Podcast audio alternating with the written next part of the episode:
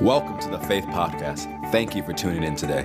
I'm Pastor Kerrick Butler II. We believe today's message will empower you to make Jesus famous in every area of your life. Here's today's message. What about James chapter 1? James chapter 1. If you're interested in downloading my notes for the series, you can get it through the Bible app on the events section. And also, as always, all the messages we preach here are uploaded for free on the website as well on the Faith Podcast. So if you subscribe to the podcast, it'll download automatically to the device of your choosing. So, James chapter 1, we can pick up with verse 6. And so, during the midweek from this month as well as the next few months, we'll be teaching a verse by verse study of the book of James, followed by a verse by verse study of the book of Jude. I've enjoyed ministering this so far. I hope you've enjoyed listening to it. James chapter 1, verse 6. We're going to pick up where we left off. But let him ask in faith, nothing wavering. We looked at what asking in faith is last week. For he that wavereth is like a wave of the sea, driven with the wind and tossed. For let not that man think he shall receive anything of the Lord. A double minded man is unstable in all his ways. This is where we left off last week. And we said that waver means, yes, to waver, but it means to stagger or to withdraw from. To stagger or withdraw from. We said double minded means to be two spirited or vacillating between two opinions. Double minded means to be two spirited or vacillating between two opinions. So if you go back and forth on the issue, you will not receive anything from God. So a lot of people say, Well, I tried faith, faith didn't work. No, you didn't work. Because what happens if you try faith, that means you're going back and forth. And the Bible clearly says that if you go back and forth, you won't receive anything from God. Faith has to progress from asking in faith to standing in faith not being moved by circumstance, pressure, or refinement. We looked at what refinement was last week. So, in context of this passage, why would this individual be wavering in their faith? When you're studying the Bible, especially by book, context is king. So, why would this individual be wavering, staggering, or tempted to withdraw in their faith? In the context of this passage, the audience, remember, is facing adversity brought by persecution and affliction as a result of the persecution. So, what's the point? Don't let circumstances change your faith. Be single minded with what you believe. Because if they thought one day, well, God will deliver us, the next day there's no help for us, the next day God will deliver us, then they won't receive the deliverance they're believing for. They won't receive the deliverance from the persecution and the affliction. They won't walk in victory over those trials of life. I like something I heard Brother Copeland said or wrote in one of his study Bibles. He said, a sing- if a double minded man is unstable in all his ways, then a single minded man is stable in all his ways. So, how do you become single minded so you can be stable in all your ways? Whatever you focus on will be the mindset you develop. Whatever you focus on will be the mindset you develop. Your focus, repetition through your eye and ear gate, consistency of your confession will develop a strong mindset either for good or for bad. Your focus, the repetition through your eye and ear gate, the consistency of your confession will develop a strong mindset either for good or for bad. Because whatever you continually watch, whatever you continually listen to, whatever you continually view, will shape how you think and how you will view life. So if you just spend just a few minutes on social media and only look at what's negative, all the bad that's being reported, all the bad that's happening to people, everything that people are sharing, what's gonna happen when you're done looking? You're not gonna go, oh, that's just too bad.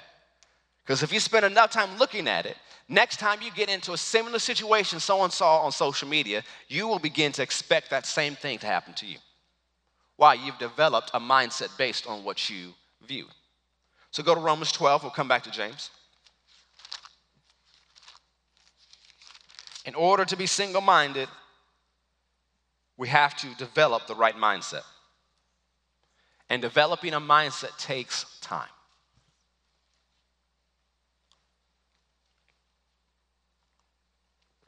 Romans 12, verse 1. says, I beseech you, therefore, brethren, by the mercies of God, that you present your bodies a living sacrifice, holy, acceptable unto God, which is your reasonable service, and be not conformed to this world, but be ye transformed by the renewing of your mind, or the renovation of your mind, that you may prove what is that good and acceptable and perfect will of God. You must renew and renovate your mind with the Word of God until you are single minded on the issue. So that's not you read the scripture once. That you keep reading and saying and listening to the scripture to your mind is renewed to the fact this is a reality. Now, doubt will come to your mind. Sometimes it comes from you, sometimes it comes from the enemy. But if you renewed your mind just because doubt came, that means the doubt can't stay. Have you built your mindset up to a place where just because a doubt thought comes in, it can be rejected? You have to convince yourself of what the Word of God says on a subject. So feed your faith and starve your doubt through the reading of the Word and listening to the preaching and teaching of the Word. Something I've said several times, especially this month, is it's not enough to just read a chapter a day and come to church once a week or twice a week. You need to read the word every day and listen to the word being preached to you every day. You have to take that time to allow the word, as we said in John 15, to purge you or to clean you. You also have to let the time so God can work through you more, as well as your faith can be built. Because we're living in a time where you need faith. But if you only have your faith built once or twice a week, how strong in faith are you? Go back to James.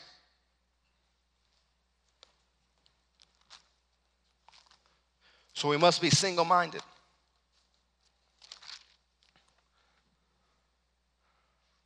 James chapter 1, verse 9. Pick up where we left off.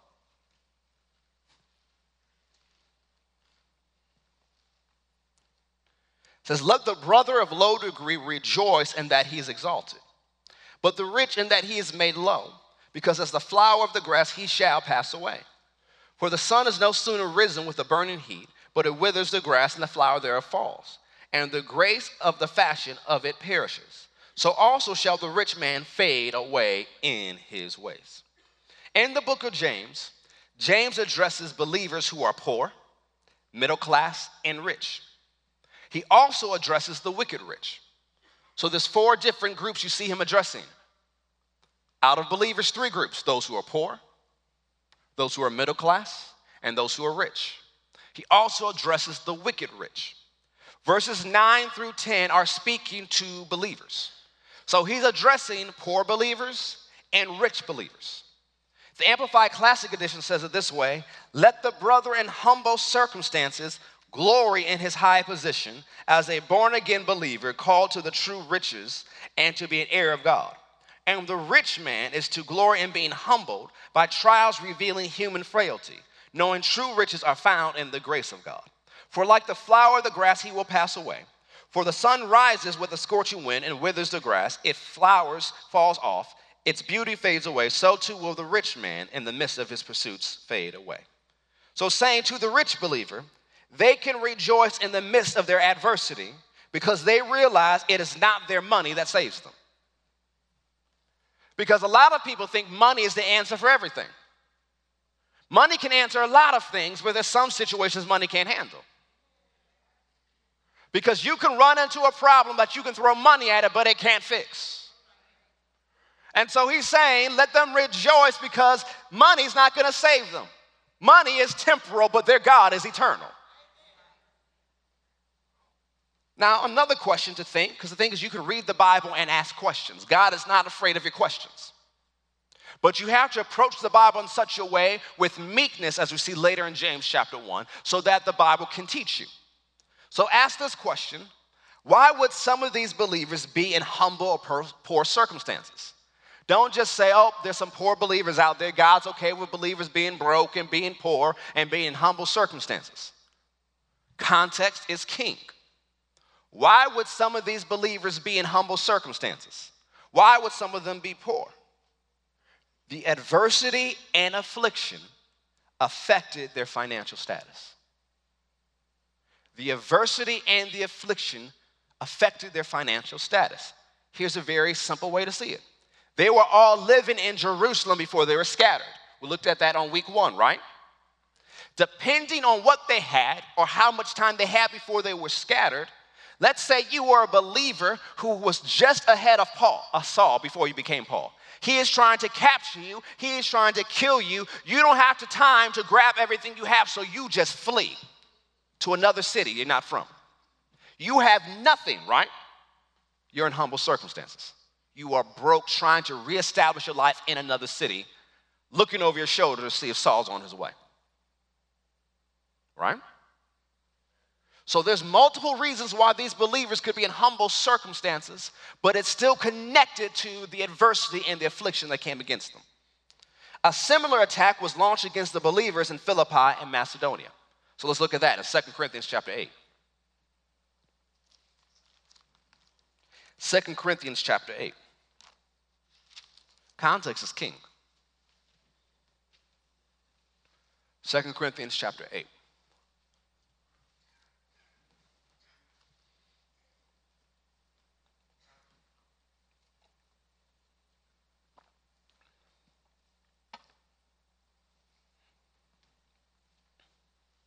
Starting with verse 1, Paul's writing to the church of Corinth.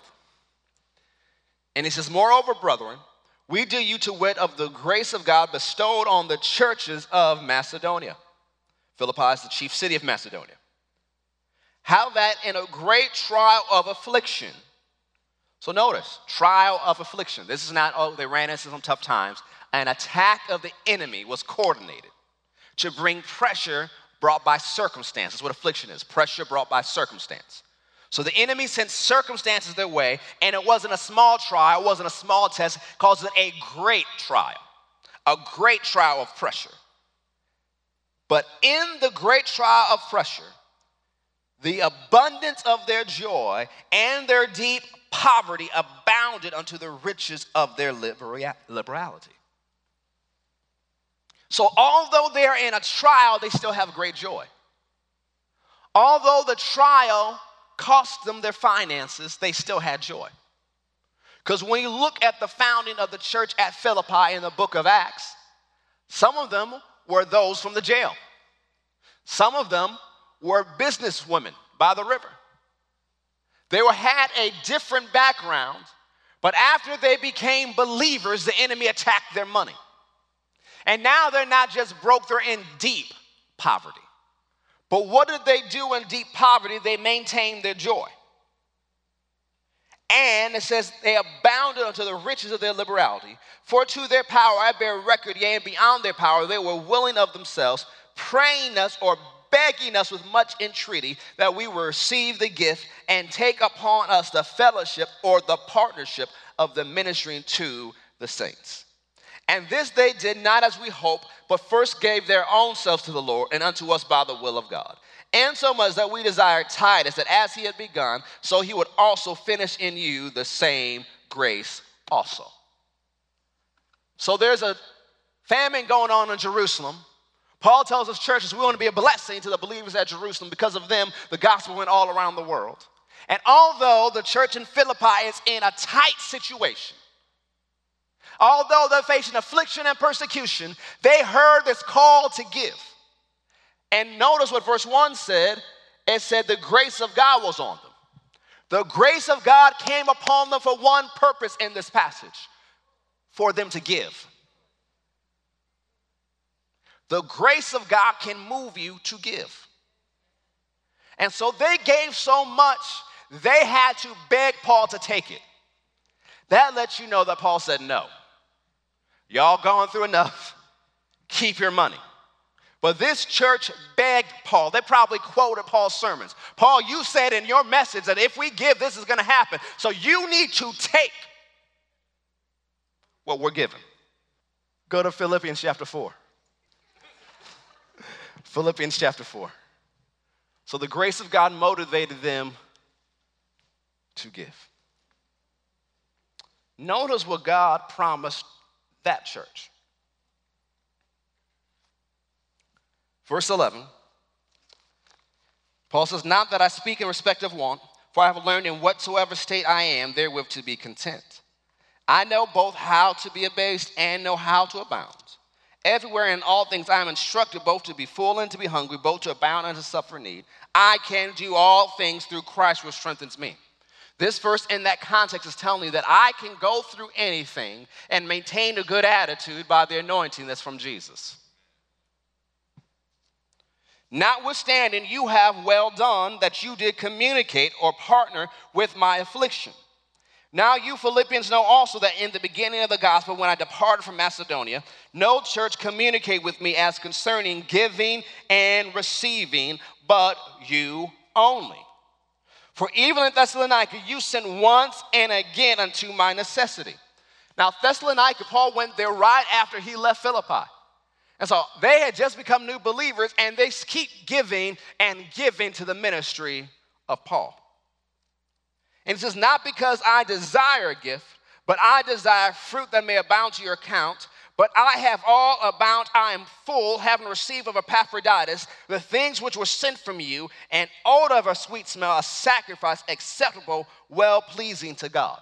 So, verse 19, which everyone loves to quote, was something that was promised to the Philippian believers because they were givers, not just because they existed, not just because they believed, not because they were saved, but because they were givers. But my God shall supply all your need. The church at Philippi, Macedonia, had a big need a huge need. They had a deep poverty need. But notice what he said My God shall supply all of that need. But notice Paul made it personal. He said, My God. So, the same way my God meets my needs, He's going to meet your needs because you partnered with me. So, it doesn't matter how big the need, He said He'll meet it according to His riches in glory or the abundance of glory in Christ Jesus. He'll meet the need by the anointing that's on Jesus. So it doesn't matter what the need is, the anointing can handle it. The anointing's great enough, the anointing's big enough, and this giver tapped into that anointing so that deep poverty can't exist much longer when the anointing is set on it. What can't the anointing do? It is the burden removing, yoke destroying power of God. Let's go back to James chapter 1.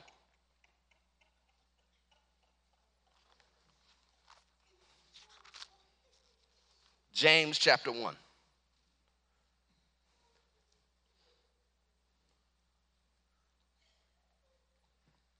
Some of you should go home tonight and look at your bills and speak the anointing on it. How am I going to pay my student loans? By the anointing that's on Jesus. Stop looking to the government to meet all your needs. Look to the anointing. Because the anointing, 1 John 2 says, teaches you. So the anointing can teach you what to do in every circumstance, in every situation. It can give you God ideas, concepts, and insights. For the anointing is the Holy Spirit, it's His power. So you run into something you don't know what to do, step back. All right, Holy Ghost, what do you want me to do about it? What do you want me to say about it? Because remember, we looked at Mark chapter 11 last week. Jesus spoke nine words to that fig tree and it dried up. Ask God for the nine words He wants you to speak to your debt. Ask Him for the nine words He wants you to speak to your student loans. Ask Him for the nine words to speak to your situation. Because what happens when you speak those words, that anointing, that power is released to deal with it. it won't deal with it until you say something. How do I know that? Genesis chapter 1. The Spirit of God was hovering over the waters, but nothing happened. Right? When did it all change? When God said something. Your situation won't change until you say something. And what are you to say? What well, thus saith the word. Because then you give an opportunity for the power of God, the power of the word, to work in that situation. So, James 1, verse 12. Blessed is the man that endures temptation. Remember, we said last week the word endure means to stay under. We define endurance as the capacity to remain firm under suffering without yielding to anger, resentment, despair, or self pity. So, in other words, blessed are those that don't cut and run. Notice what says next for when he is tried. That phrase, when he has tried, means, means when he has stood the test or when he has passed the test. Some of you wonder, why do I keep dealing with the same thing in life? Because you never passed the test. Why would you promote someone to another grade if they didn't pass the test of the first grade? Someone's like, oh, I want to be in college. You got to get through the first grade first. Tests come, it's part of life. Pass the test. He says, for those who pass the test, there's a blessing. There's a, he shall receive the crown of life the Amplified Classic Edition says, the victor's crown of life, which the Lord has promised to them that love him. So there's a blessing attached to those who don't cut and run, but pass the test. There's a blessing for those who remain steadfast and persevere. There is a victor's crown waiting for them.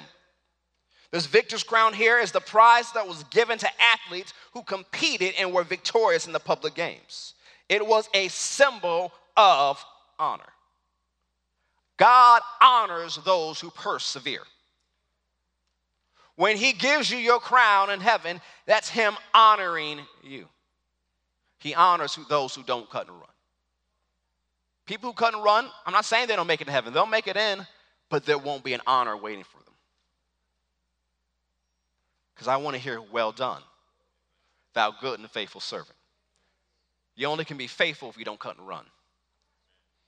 If you get going when the going gets tough, you're not going to be considered faithful or good. So James now continues his address on tests and tri- trials with talking about the character of God. Notice he says, Let no man say when he is tempted, I am tempted of God. For God cannot be tempted with evil, neither tempts he any man. The word tempted here means tested or faced with adversity. So, same words we've been looking at before in this passage. Evil is defined as depraved, injurious, bad, harm, ill, or wicked. So he says, don't ever say God is testing you because of the evil adversity you're facing. Or another religious phrase, well, God is teaching me something. Or God did this to me. How many believers keep saying God did this to them? How can you believe God for deliverance if you believe God is the one who did it to you in the first place? How can you believe God for victory if you think God is your enemy? So James is saying, don't no one of you in this adversity, in this affliction that came because you were scattered, because you were persecuted, say, God did this to you. Right? Now, even though a number of them were scattered because they were disobedient and the enemy had an open door to come in. He says, Stop saying God did it to you. God did not do that to you. God is not your problem, He is your answer. But so many believers think it's the will of God for them to suffer. They think it's the will of God for them to be broke, the will of God for them to be sick, the will of God for them to be depressed, the will of God for them to be deceived, the will of God for all these bad things to happen to them. How do you know that? Listen to the gospel radio stations. Sing all these songs, these depressing songs, gospel and contemporary. Everybody's depressed. You listen to it long enough, you depressed. But that's not God. He says, Don't let anyone say they were tested or tried or tempted of God. Well, notice what he said in verse 14, but every man when is tempted, but every man is tempted when he is drawn away of his own lust and enticed. First, let's define what is the temptation in this context. The temptation is to depart faith. The temptation is to leave your stand of faith and become double minded. This is still the context. He didn't change directions. That's what the temptation came to do, to make them change their mind about what they believe. The word lust here is defined as longing or desire after what is forbidden. It's not just something that's sexual. Lust is longing or desire after what is forbidden. The word entice means entrapped, beguiled, or deceived. It means entrapped, beguiled, or deceived. Verse 15 says, Then when lust has conceived, that word conceive means to be seized or to clasp, where it grabs you and it's not letting go. Now, where did this lust come from? Go to Mark chapter 4, verse 19.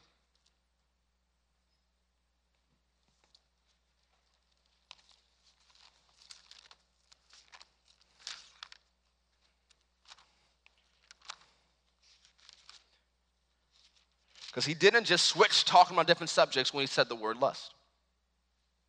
We're still in the context of people under pressure, of persecution and affliction, which are the first two tactics Satan has to stop the word and the production of the word in your life. Verse 19 lists the other three tactics of Satan. And the cares of this world and the deceitfulness of riches and the lust of other, other things enter in and choke or crowd out the word, and it becomes unfruitful. Verse 18 compares these three things to thorns that come up from the soil. And remember, in this scripture, the soul, soil is the heart of man. So some of the lust that comes in James chapter 1 comes from person's heart who is, that is uncultivated or an area they have refused to deal with. So the pressure is applied from affliction or persecution, and lust begins to arise, arise up because they haven't dealt with it. But lust can also come from the temptation of the enemy. So if he can't make you bow because of the pressure of the circumstance or the pressure of the persecution, he'll try to send something your way to take away your focus. Go back to James.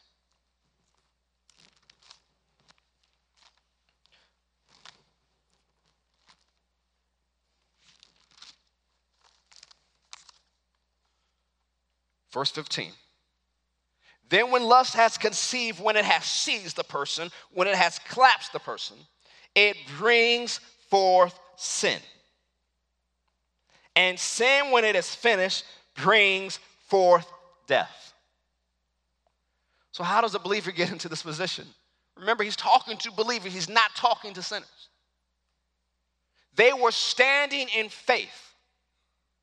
Pressure came from affliction and persecution. While trying to endure the pressure, they became double minded. One day they're looking at the word, the other day they're looking at what they're lusting after. And they went after the sinful desire instead of standing in faith. After departing faith, being deceived by lust, which drew them away, the lust grabbed them. They entered into sin, which the lust taught them to do, and they stayed in sin until that sin brought a manifestation of death into their life. Now, the manifestation of death doesn't mean you just die. It's different manifestations of the curse that you see in Deuteronomy 28. It is sickness, it is poverty, it is depression. Those are manifestation of the curse, manifestation of death. That was brought about by sin because remember the Bible says the wages of sin is. So what happened to this believer? They went from a stand of faith to now they look like the rest of the world, dealing with the manifestations of curse and of death, and they are in sin just like they were a sinner before they were saved. That was the purpose of the attack in the first place to get the believer to back away from the word and back away from faith in God and faith in God's word. So he goes on to verse 16 and says, Do not err, my beloved brethren. That word err means to roam, be led astray, be deceived, to wander out the way, or be seduced. So don't let lust take your focus away. Don't become double minded. Don't begin to say it's God's fault I'm in this uh, position in the first place. Because what happens if they begin to say it's God's fault why I'm dealing with this in the first place? Then they say, well, it doesn't make much sense to live for God anyways. I might as well go do what I actually want to do and go back to the life I so loved. There's no pressure over there. There's no affliction over there. They're not going to persecute me anymore if I go and do what I want to do. But the thing is, if your life was so good before you got saved, you wouldn't have gotten saved. It wasn't that I'm giving up all these good things to follow Jesus. You realize you were a sinner on the way to hell and you couldn't fix your life in the first place, and you saw the need that I need a Savior. I need someone to save me from myself. I need someone to save me from the curse. I need someone to save me from hell. Jesus, I choose you. I take you as my Lord. I take you as my Savior. But when the pressure gets tough and when you become unfocused, when you become double minded, you forget that. So he says, Do not err, don't stagger, don't go away, my beloved brethren. Why? Verse 17. Every good gift and every perfect gift is from above and comes down from the Father of lights with whom is no variableness, neither shadow of turning. So don't say God tempted you. Don't say God tested you. He's the one that's sending good and perfect gifts. The message translation called these gifts streams of light that descend from heaven. He's sending these things your way. And in him, there's no variableness, no shadow of turning. I mean, he will not change. He's not to like you one moment and hate you the next moment. It's also defined as he's not fickle. He's consistent. He's faithful. So he didn't change his mind just to teach you something. Remember, we've been talking about on Sundays the way God teaches his children is through his word. So he didn't send the circumstance your way. He didn't send the persecution your way. Yes, it came, but don't attribute it to God. Because every good and perfect gift Think about it in context. What do these people need? If they're in a, a poor situation because of the affliction, they need prosperity. We looked at it earlier. If they don't know what to do, they need wisdom. If this affliction, this persecution has affected their health, they need healing. If someone is chasing them down, they need deliverance, they need victory. Those are the good and perfect gifts. God is not the one who caused it, but God said, I will fix it. Even if you put yourself in that situation, I will be your answer and I will get you out. Because verse 18 goes on and says, Of his own will begat he us with the word of truth, that we should be a kind of first fruits to his creatures. So don't get it twisted. God didn't send this evil thing your way. He loved you so much, he gave you his word.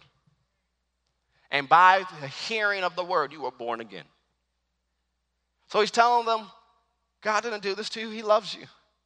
And he called you out to be the first ones to show forth his goodness, his kindness, his love, and his mercy. And he never changes. We're still talking about the same thing. James is teaching them how to deal with adversity. He's teaching us how to deal with the pressures of life when circumstances come our way. If you're gonna be vic- victorious, you have to stay focused. Because if you begin to look at all these other places, you'll be like Peter.